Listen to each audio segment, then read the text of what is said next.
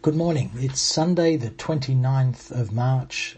It's time for church and I'm sitting at home. Like so many of you, like millions of people all over the world. We won't be holding a church service today in our normal building and in the normal way, but I'm still going to try and share some thoughts on this week's lectionary reading.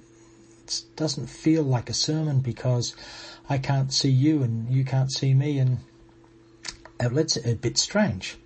But anyway, we're going to do it. So let me read the reading. It's the reading uh, from John 11 and it's verses 1 to 45 and it's the story of Lazarus. Now a certain man was ill, Lazarus of Bethany, the village of Mary and her sister Martha.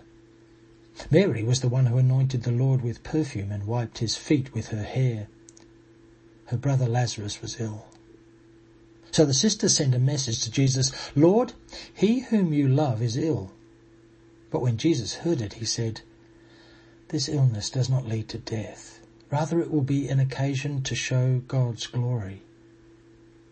Accordingly, though Jesus loved Martha and her sister and Lazarus, after having heard that Lazarus was ill, he stayed two days longer in the place where he was.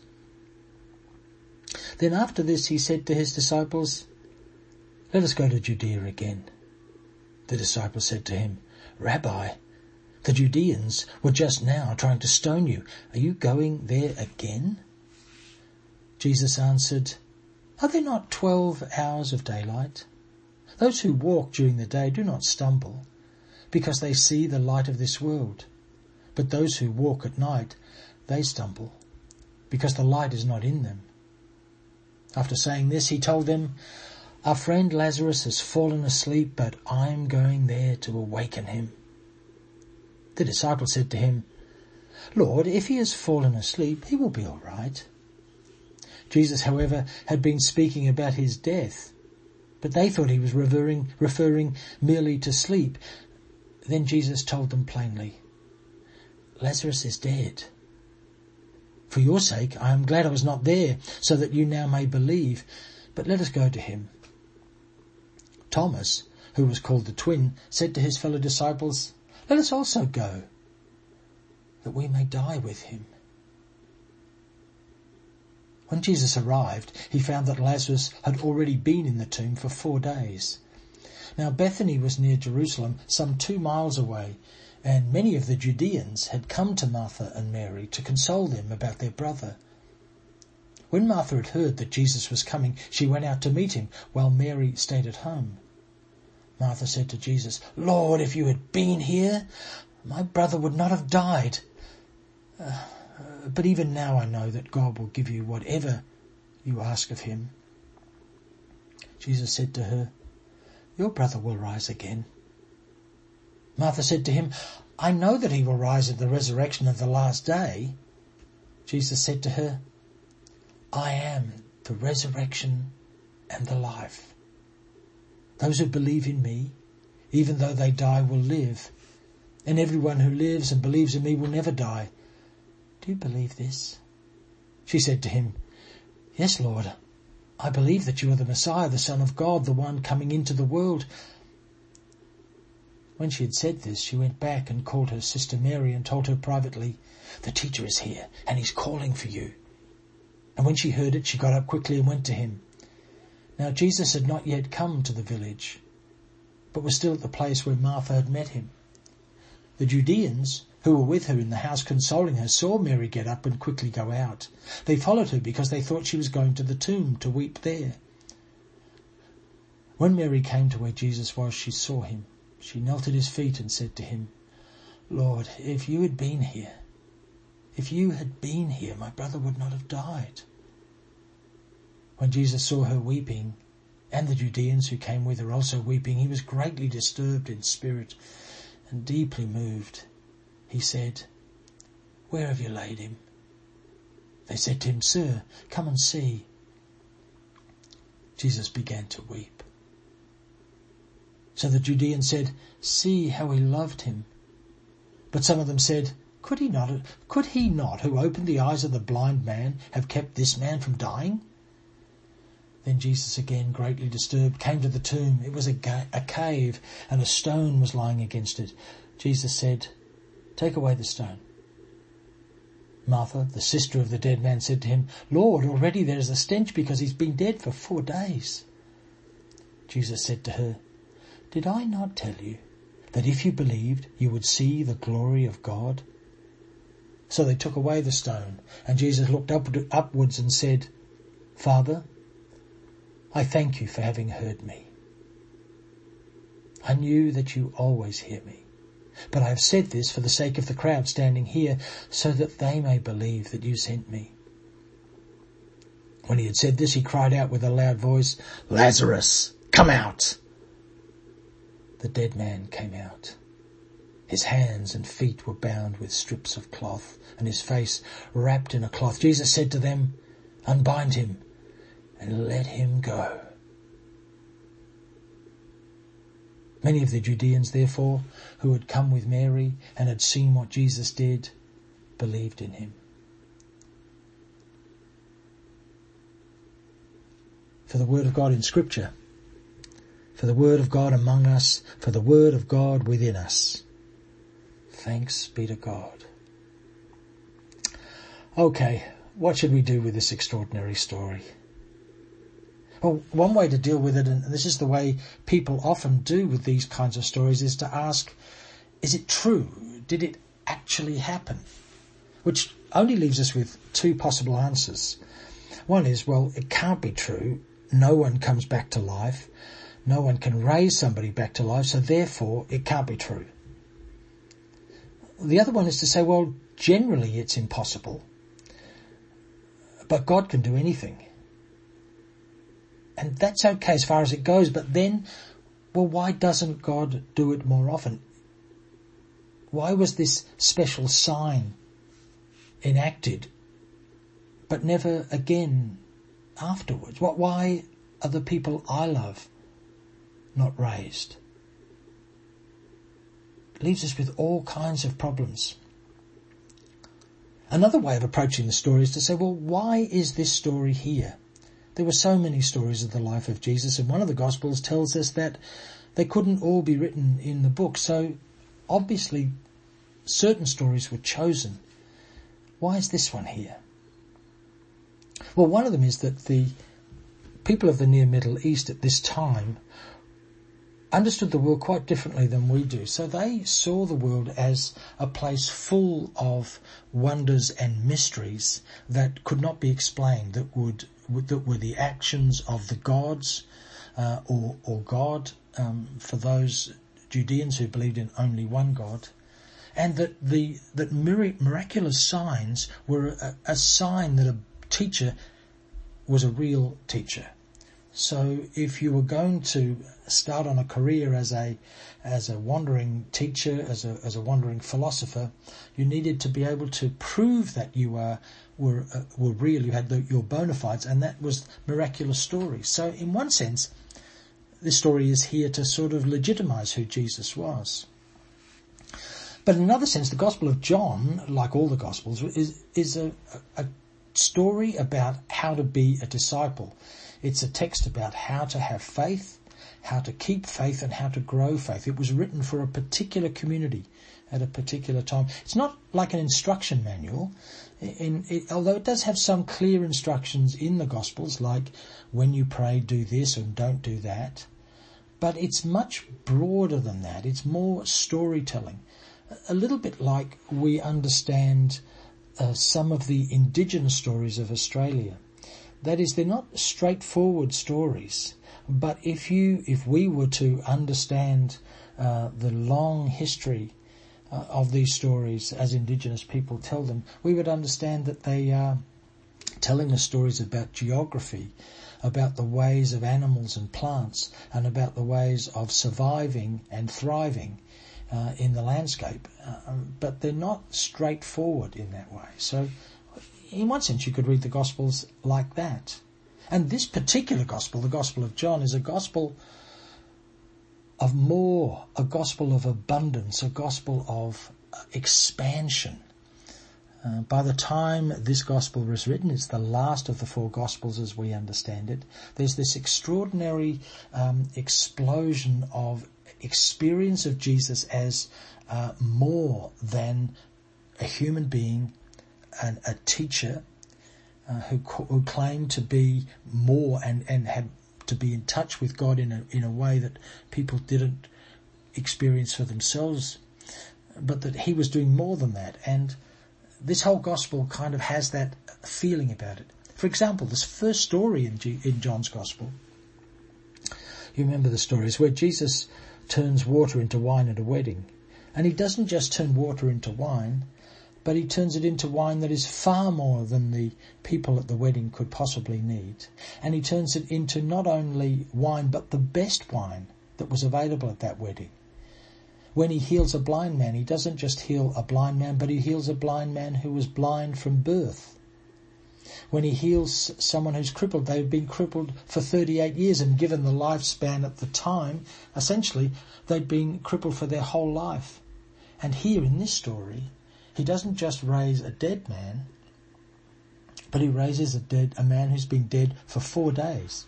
And in the Jewish worldview, once uh, three days had passed, the spirit of a person re- remains present around the body and around the death site until the fourth day and then is gone. So a person is really dead in this worldview. So he doesn't just raise a dead man, but one who's really dead. So in some ways, we see this as a, as an expanding out all the times of Jesus constantly uh, inviting people into an abundant world. Uh, I have come to bring life, Jesus says, I, but I've come to bring it in all its abundance, much bigger and beyond than we've experienced it. Alright, so with that as a background, one of the obvious things that we can tell in this story is that it's, it's in a sense a rehearsal for the resurrection of Jesus. Uh, it's hard to miss because anyone who's read further, as all of us have and as all of us will during the Easter period, uh, we see the, the story kind of echoed. So why do we need that? Well, I think it, it I mean, there's lots of, of reasons, of course, but, but one of them I think goes back to this idea of the, the gospel constantly being about abundance that the life that Jesus is bringing into the into the community is is bigger and more expansive than people ever expected. And in this story, Lazarus is restored to his community. Now that's really important because what we know in the story, all that the story tells us is that there are three, it appears three people who live together, two sisters and their brother. Now, it, we don't know why there are no husbands or wives mentioned in the story. It may well be that both um, Mary and Martha had been widowed, uh, and w- w- in Jewish culture they needed to be under the protection of a man. Uh, and if it was not going to be their husbands, um, then it, it was going to be their brother. So he was essential not only for his own life, but for their lives. So without Lazarus, not only his death was his life ended, but in every cultural way possible, their lives were ended too. So in the raising of Lazarus, the raising of Lazarus gives life not only to Lazarus, but to his whole family, his whole community, his whole small world. And he, he, it allows for Mary and Martha to continue living rather than being in, in, in every sense in their culture to be dead. So it's really, it's, it's a, it's a, a restoration of his small community. Now one way of reading the, the resurrection of Jesus is this expansion that whereas the Lazarus story is the resurrection of a community and the restoration of a community in the resurrection story of Jesus, it's the restoration of all of life. It's the recreation of the whole of, of broken community. The, the gap between uh, each other and between ourselves and the divine, that's what is healed and restored in the resurrection. So Jesus is opening this up This is perhaps what Jesus meant in these strange verses when Jesus is talking to the sisters and says, I am the resurrection and the life. Those who believe in me, even though they die, will live. And everyone who lives and believes in me, will never die. Do you believe this? Well, I know. I mean, how do we believe that? Because we know amongst the very certain things that can happen, that will happen to us, is that we will die. And at this very moment, the reason I'm talking to you on this recording, the reason that millions of us are locked in our homes, is because of this very thing. We know that if we aren't able to control or to, as they say, to flatten the curve on the coronavirus, that more people will die sooner than they would without the virus. And that's frightening to us. We don't want that to happen. And we want to be, as a community, safe with each other. So we don't believe that we will never die. So what is Jesus talking about? Well, one way of understanding it, and, and this, this can be picked up a lot in this particular gospel, in the Gospel of John, is that Jesus' understanding of death is not the physical death of the body and the, uh, and the ending of life, but is the, it's the separation from God.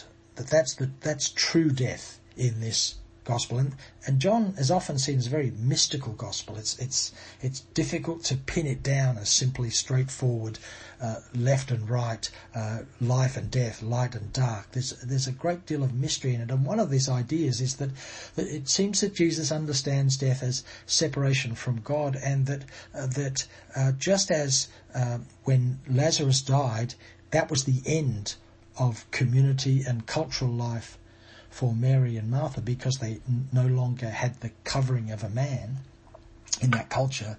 Just as that's true, um, the whole experience of uh, of Jesus' death and resurrection is the, the, the experience of bringing life into the world in a way that's never been seen before. It's never been experienced this way before. So anything that separates us from God is real death but that those who trust, those who understand the reality of the world as it really is, can see that there's never going to be a separation from God. This is what Paul writes much earlier than, uh, as we understand it, than the Gospel of John, where Paul says, Death will not be able to separate us from the love of God in Christ Jesus. He says that in, in, in the book, in the letter to the Romans. His understanding was that, that, that and he is talking about physical death, that, that nothing will be able to separate us, not even the moment when we stop breathing. So it's this extraordinary experience that Jesus seems to be having. So when he says, uh, I am the resurrection of life, in other words, God, I am the word for God, I am the resurrection and the life. So God is constantly the life of the universe. Those who trust in me even though they die, i.e., even though they physically die, will go on living because nothing can separate us from God. And those who live and trust in this universal knowledge of the way God is in the world will never die. Do you believe this? Well, yes, that that I can believe, that I can touch and experience. That's the experience that I have. And the experience I want to be having at this moment. Uh, uh, I mean, there's perhaps uh, in my life, um, having been born well after the end of the Second World War, uh, I've never had an experience like this in my life, an experience where the world seems to be uh, off its kilter and nothing can be can be sure. And even though there's an enormous amount of information around, none of it is certain because we've never been here before. So what can you trust? Well, the story of the Gospel of John is the story of an opening up of the world, an abundance of the world, an abundance of life, so that even death can't keep Lazarus down. And that's the sign that even death can't keep Jesus down, and even death can't keep any of us down. That even in this moment, when some of us can feel quite separated from each other, God is alive within us. God is alive within the world and we are always and forever alive in God. Okay, I think that's it. I'm going to put some notes on this uh, in our newsletter that's going out to the congregation. Those of you who are members of the Clayton Wesley congregation who are listening to this, um, that will go out this week, and um, some thoughts on next week's uh, reading. Um, and we'll do this all again in a week's time and in another week after that, and for as long as we need to, to stay in touch with each other. And say a prayer. God, in every moment of uncertainty, every moment when we aren't sure what to believe and what not to believe, in every moment you are with us. You are with us when we are anxious. You are with us when we are disappointed. You are with us when we are in pain. None of these things alter your love for us, your presence with us. You are with us now. You are with us individually, and even though we're not together, you are with us collectively as one dispersed community across the world. In the name of Christ we pray. Amen.